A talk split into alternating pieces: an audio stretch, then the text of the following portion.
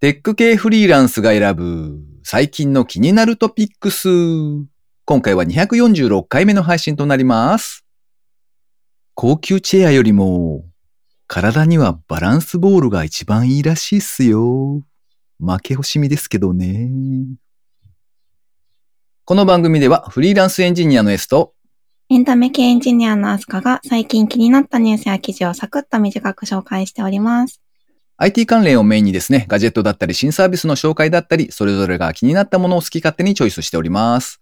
今回も記事を3つ紹介していきたいと思います。ご意見、ご感想などありましたら、ハッシュタグ、カタカナでテクフリでツイートいただけたらありがたいです。では一つ目の記事ですね。音なる、ポッドキャスト番組の神回おすすめ回をリスナーが登録、検索できるウェブサイト、ポッドキャストペディアを提供開始。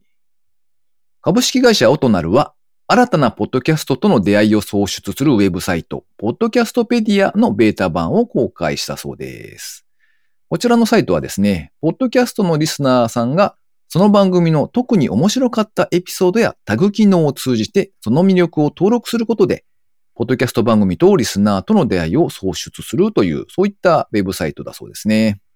こちらのサービスでは1万7000以上のポッドキャスト番組、それから100万種類以上のエピソードの情報がすでに登録されておりまして、ログインをしますと、それぞれの番組のリスナーが神回おすすめ回ですとかタグとかをですね、登録して各番組に情報を追加することが可能となっているそうです。ポッドキャストをはじめとする音声コンテンツはですね、再生ボタンを押すというハードルが一般的なあの目から見るウェブコンテンツよりも高いので、えー最初に聞いてもらうっていうその番組エピソードが、その後のこの番組リスナーの定着に重要なポイントとなるということだそうですね。うんうんで、まあそのために、こちらのポッドキャストペディアでは、その課題を解決するために3つの機能を提供されているそうです。1つ目が、神回おすすめエピソードの登録ができる。それから2つ目が、ポッドキャスト番組エピソードへのタグ付けができる。3つ目が、ポッドキャスト番組エピソードの検索ができると。その3つの機能が用意されているそうですね。うんというわけで、えー早速アカウント登録をしてですね、見に行ってきました。はいそしてこの我々の番組もですね、すでに登録されておりまして、えー速攻でお気に入りボタンをクリックしておきましたね。自ら、自らお気に入り。はい。セルフファボみたいな感じですかね。あれなんて言うんですかっけ？まあいいや。なんて言うんでしたっけ？なんか自分でやるやつありましたよね。あるんですね。そうそう。まあさすがにあの、神回とかのそのタグ付け、あ、タグ付けは一応やっといたのかな？そのニュースとか IT とかみたいなのもあ、内容が。そうそう、ん登録させていただきまして、まあさすがにですね、この神回がこれみたいなやつはね、あの、まあまあ、あの、自分からやるのをやしよしておこうと思って、やめておきました。そこは自粛ですね。そうですね。はい。うんというわけで、この番組をお聞きのみんな、こちらで登録してくれてもいいんですよ。ということで、はい、あの、オトナルさんはあれですね、音声関係の広告とかをやっていらっしゃる会社なので、なかなか面白い取り組みだなと思って、はい、紹介してみました。これまさしくそうですよね。なんか聞いてみないとわかんないっていうのが結構辛いものがうん。ありますけどね。そうですよね。ななんか、うんやっ。ぱりタイトル名と、番組のタイトル名とか、もしくは、なんとなくそのアートワークっていうあのアイコンみたいなやつ、あのあたりでああ、そうですね。判断してとかになっちゃうのかな。うん。うんまあ、そうなってくると、ね、ピンポイントでこれ聞いて、ここがすごい面白かったよって人から聞くと、あ、じゃあそれ聞いてみようみたいにはなるので、うんうんそうですねもうまさにそれが、うん、データベースになった感じなんですね。確かにね。そうそう。あのー言われてみればそうなんですよね。なんか、こういうジャンルの番組がありますっていうことで、例えばなんか、自分の場合ですと、エンジニア向けとか、プログラマー向けみたいな内容の番組を、うん新しい番組があるんだなっていうのを知るとするじゃないですか。で、うんとりあえず聞いてみようと思って登録してみるんですけど、なんか、最初に聞いた時とかに、あんまりなんか、うーんっていう感じで終わっちゃうと、なんかこう、あんまり 聞き続ける気力がちょっと失せていくというか、で、そのうち、うんうんまあ、いっかと思ってこう解除しちゃったりとかっていうこともあるので、まあ、そのあたりはその、あありますね。うん、最初のね、第一印象が重要ってことなの、うんあ、この。そう、まさに、ねえまさに、第一印象ですね。そうか。耳もそうなんですねっていうのはちょっと今、驚きながらうん 聞いていました。なるほどな。はい。うん、最初の印象は確かに払拭しづらいですからねそう。か。確かにそうですね。じゃあ、そのあたりも気にしながら、こう、人に紹介するとか、そういうことしないと、した方がいいんですね、きっとね。はい。頑張りそうます。ですね。頑張りましょう。はーい。では、二つ目の記事、安香さんお願いします。はい。まるで透明マント、監視カメラで AI が認識しないアグリーセーターが作られる。ギズモードさんの記事からご紹介します。アグリーセーターってわかりますか ?S さん。わかんないです。何ですか？アグリーセーあター。、あの、なんか冬になると、冬とかクリスマスパーティーとかで、こう、うん日本ではなくてちょっと海外、例えばアメリカとかを想像してもらったときに、うんこう、ホームパーティーみたいにするじゃないですか。はい。で、その時に、こうちょっとダサいセーター？なんかママがくれたダサいセー、ま、ママを、ママを、ママを悪く言うわけじゃないんですけど、こうちょっとダサ。い、はい、セーターを着てる人がいるじゃないですか。あーあの、なんか、なんでその模様なのみたいな。パッと思いついたのは、あの、大阪のおばちゃんとかが着ていそうな、こうなんか、でっかい虎の顔が乗っているような、おセーターみたいなーあ、でも雰囲気はちょっと、はい、似ているような気がします。まあでもそのダサいっていうのはちょっとね、諸説あると、いろんな方の意見があるとは思うんですが、まあちょっとね、何その模様みたいな感じのセーター、まあアグリーセーターっていうらしいんですけど、あの、まあそういう文化があって、うん。マイクロソフトさんとかも、あの結構新作を毎回自分のところで作ったりとか、あの Windows 95セーターとか、あ、あったあった。ありましたね。ちょっと話題になってたりはいしましたよね。うん。あとちょっと私はあんま知らないんですが、音楽業界だと、アイアンメイデンさんとか、ガンズローゼズさんがオリジナルを作ってたりしたそうで。すね。アグリーセーター。で、このアグリーセーター、はい。うんうんまあ、こういうのがあるっていうことなんですけど、うんあの、なぜかそこに目をつけた、あの、ニューヨーク州にあるコーネル大学という大学で、うんあの、監視カメラで AI が認識できないセーターを作ったそうです。これ、あの、うん記事僕も見たんですけど、あの、うん。不思議な、不思議ですね。本当になんか、うん。AI からこう人として認識されなくなっちゃう。そう、人としてね認識されない感じ。あの、そうですね。この記事で例として挙げられているのが、まあ、集合写真みたいな人がたくさんいる中で、あの自分がこのアグリーセーターを着て写ってるんですけど、まあ、よくある、あの AI がこう人を認識するときって、人の周りに枠が出てくると思うんですけど、これが人ですね、みたいな。うんうんうんで、見事にこのアグリーセーターを着た人だけが枠が出ない。人として検知されない状態うにんなってましたね。これセーター自体はなんか不思議な模様ですよね。かなり賑やかな。うんうん。かぼちゃみたいな模様って書かれてましたよね。確かね。ですね。ちょうど今ハロウィンの時期っていうこともあって、どうしてもなんかハロウィンっぽいイメージがしちゃうんですけど、うんうん。確かに確かに。かなりカラフルなオレンジ色のかぼちゃみたいな模様が出ていて、パッと見た感じはめちゃめちゃ目立つんですけどね。でも AI 的には無視されるという、はい、社会的に見えなくなるうん。セーター。何に使うんでしょうね、これ。いや、まあそうか。うん、なんだろうね。やっぱり、あれじゃないですか。うんうんトム様とかがこれを着て侵入していくんじゃないですか。ねなんかそんな イメージですよね。こう、ミッションインポッシブルとか、うんこう、1位とかはものすごい、こう、テクノロジー的に古い時代ですけど、はい、あの、今、ね、今の最新技術とかだと、うんこう監視カメラとかもね、人を一人一人認識して追跡したりとか、ねね、あったりするんですが、それができなくなるので、まあでも、トム様がね、このダッサいの着て、そうそうそう、アグリーセーターを映画の中で。トム様が来たら面白いですね。ちょっと面白いですね。ちょっと面白かった。では最後3つ目の記事ですね。Z 世代の快適な再生速度は1.5倍速。他の世代の約1.2倍のセリフ量をストレスなく理解。今週のピックアップ調査データ。フェレットのサイトで掲載されていた記事ですね。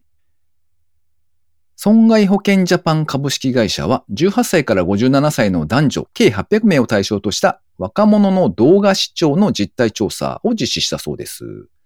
で、こちらの調査によりますと、倍速で視聴する人は Z 世代で70%、ミレニアル世代で63.5%、就職氷河期時代で55%、バブル世代で60%と、Z 世代が最も倍速視聴している結果となったそうです。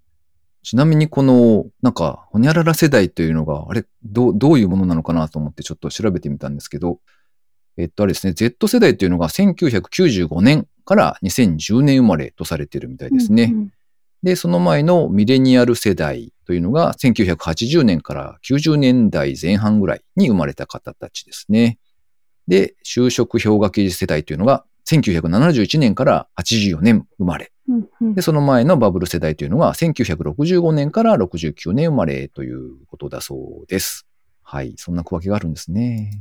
ねえ、なんか直感とちょっと違う区分けでした。うん、に 違ってましたね。はい。うん、で、まあ、この倍速視聴する、その Z 世代にですね、倍速視聴する理由を質問したところですね、1位が時間がもったいないから、51.9%。2位が他の動画も視聴したいから、48.1%。3位がテンポ、スピード感が遅いものが多いからが34.1%。と、動画視聴の際に消費する時間への意識が強く、Z 世代のタイパ、タイムパフォーマンスですね。最近よくこの言葉聞きますけど、うん、そちらの思考が顕著に現れる結果となったとまとめられておりましたね。ということで、まあまあ、若い子たちの方が倍速再生する人が多いというお話みたいですね。うん。なんかこの、テンポが遅いからっていうのはすごいわかりますね。ついついスピード上げちゃいますね。すごいゆっくり喋る場合とか。ああ、そうですね。スピードを上げたくなっちゃう。うん、そうですね。そうですね。内容によりますよね。うん。あの、映画を、S さん倍速で見るでしょう。はい、見ます。見ないで、見ないで映画は っていう思います、私は。あそうなんかだって音楽とかもったいないじゃないですか。こう、間、間を楽しんだりしないんですかねみたいな。あすかさん、時間は相対的な概念ですよ。はい楽しい時間は早く過ぎるし、退屈な時間はゆっくり過ぎる。だから僕の頭の中では、ちょうどいい時間が流れているのです。騙されないですよ。いやいやいや、いやいやいやいや。ほら、クリエイターさんたちは、うん、その間もですね、音楽もその間も、ちょっとした間も、こう、意識して作ってるんですよ。それを伝えたいところがあるんですよ、きっと、ほら。それなのに、倍速にしたら まだキュッて縮まっちゃう。うん、頭の中では、うん、あの、ちゃんと間が空いてるから大丈夫。あ、なるほど。あ、そうですね。いやいや、すみません。あの、でも確かにあれですね、どちらかというと、あの、うん、なんていうんですか、こう他の作品にも出会うチャンスを増やしたいっていうのが自分のですかね。はい、確かに。という言い訳をしながらですね。まあまあ、あの、はい、映画とか映像作品でも、あの、倍速で見る、見る派の人は結構いるのは知っているので、ここはなかなか、ね、ね、人によって違いますね。違いますね。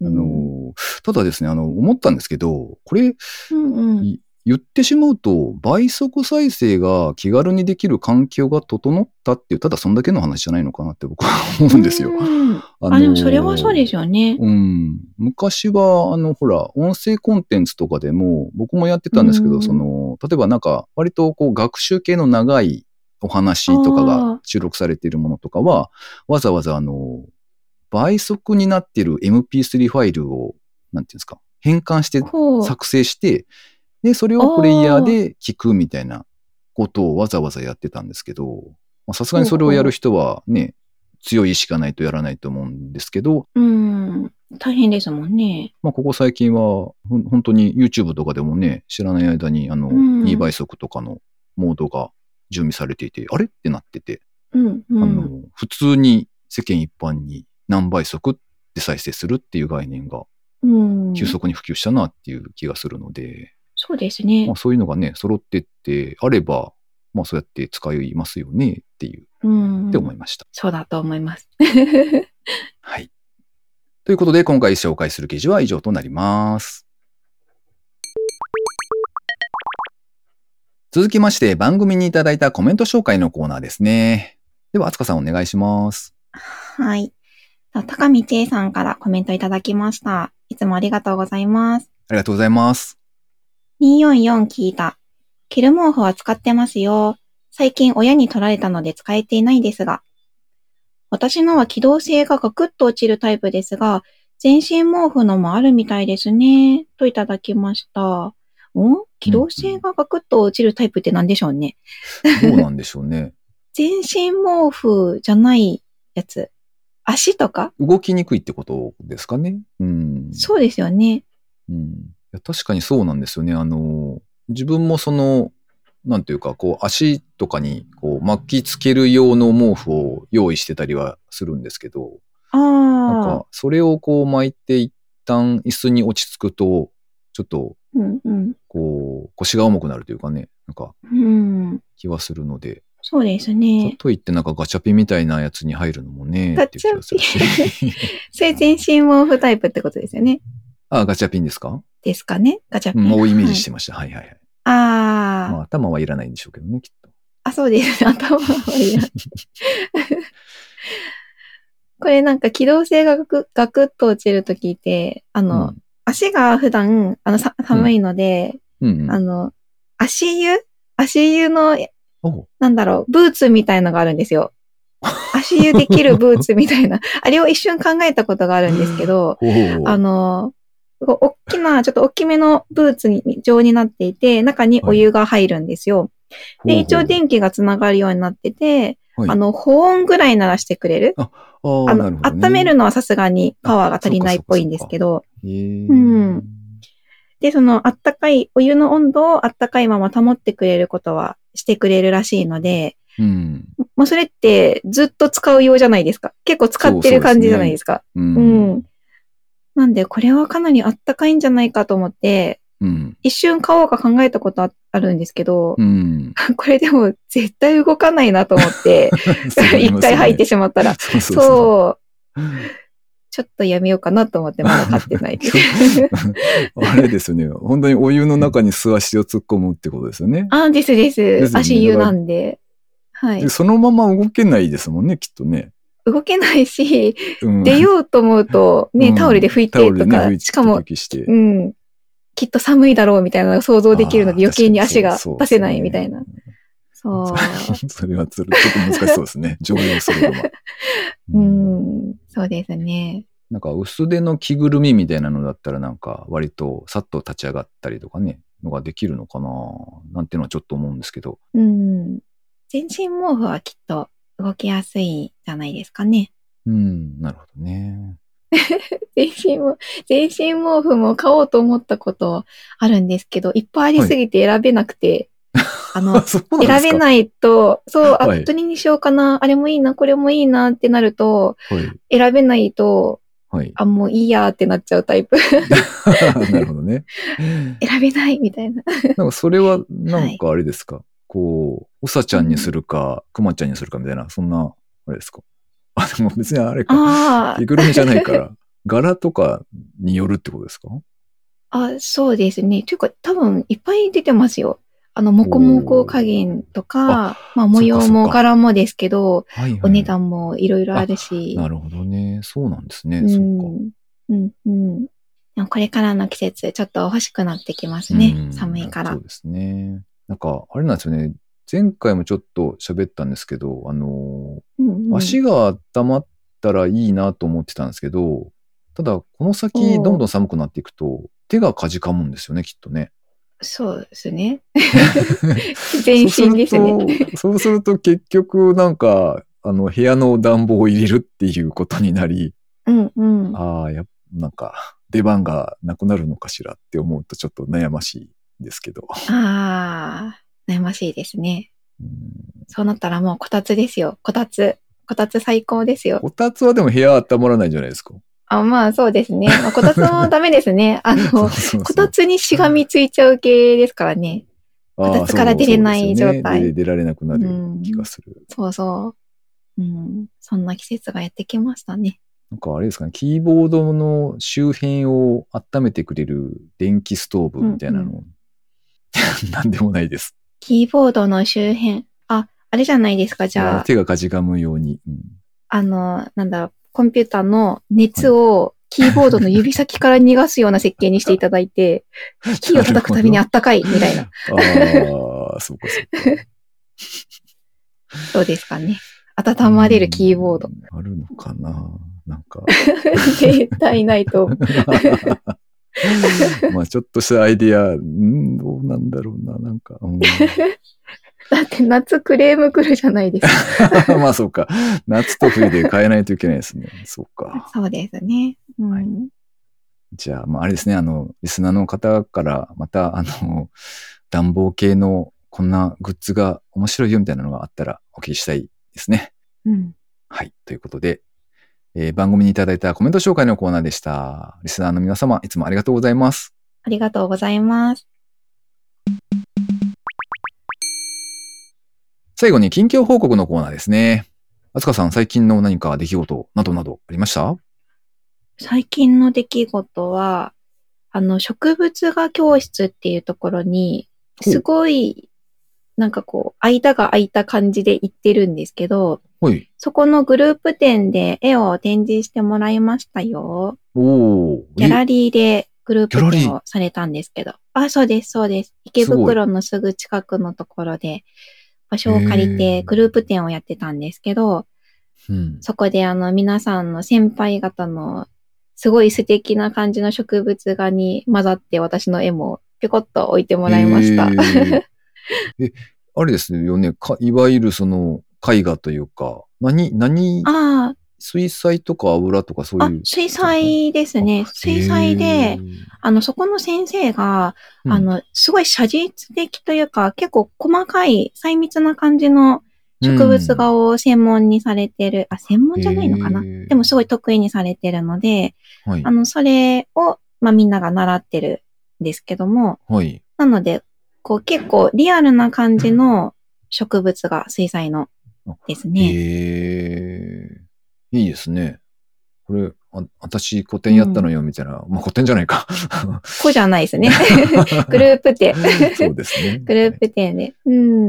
なんかちゃんとした展示にあの出してもらったのは初めてなので、でちょっと感慨深いものがありました。おー、わあ、素敵ですね。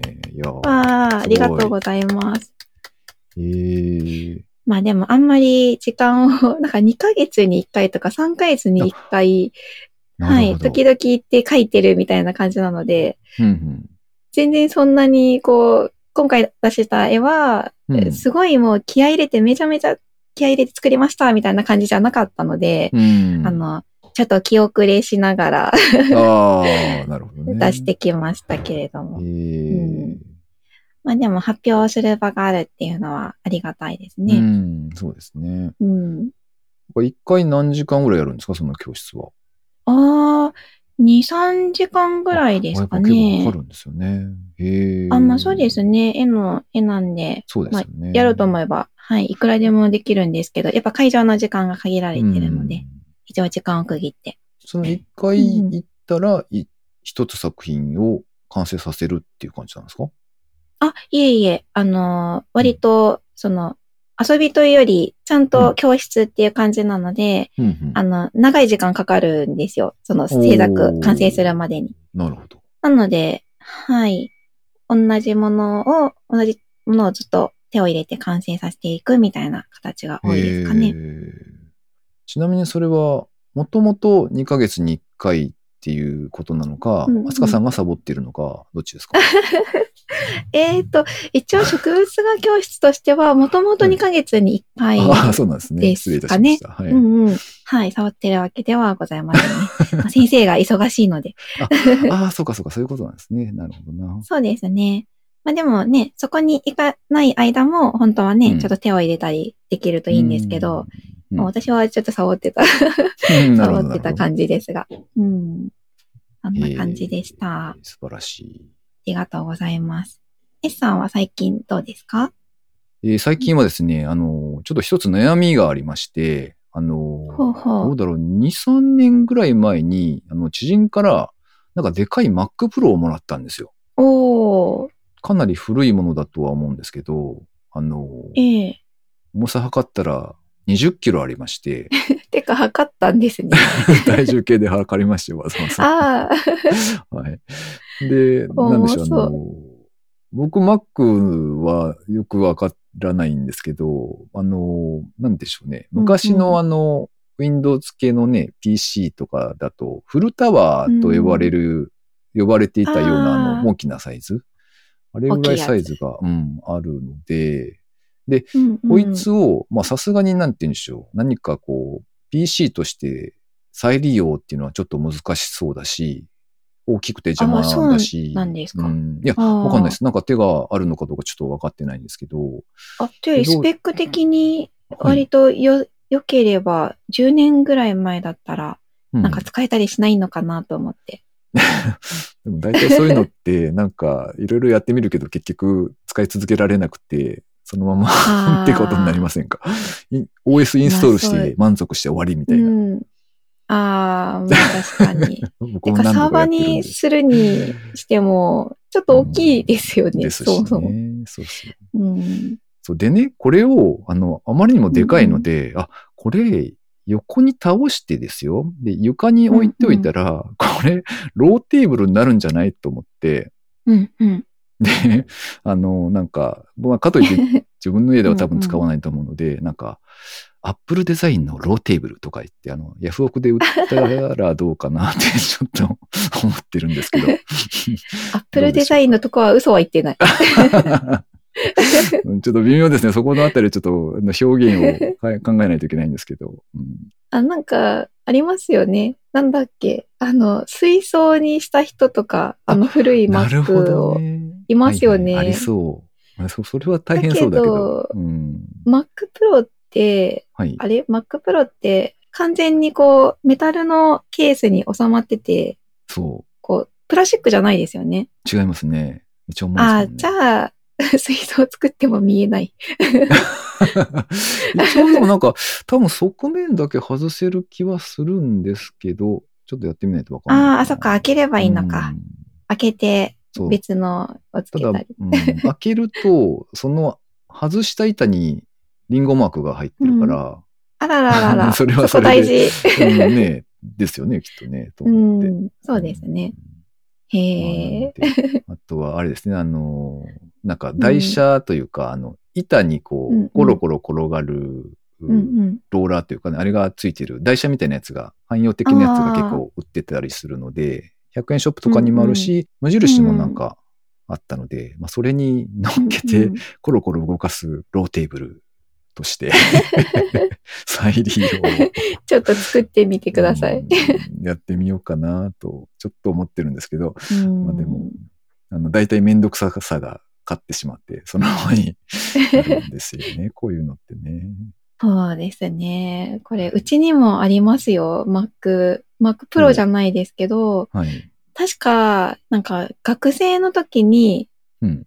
アルバイトしたお金を貯めて、初めて自分のお金で買ったいはい。が捨てられなくって、はい。多分家にあります。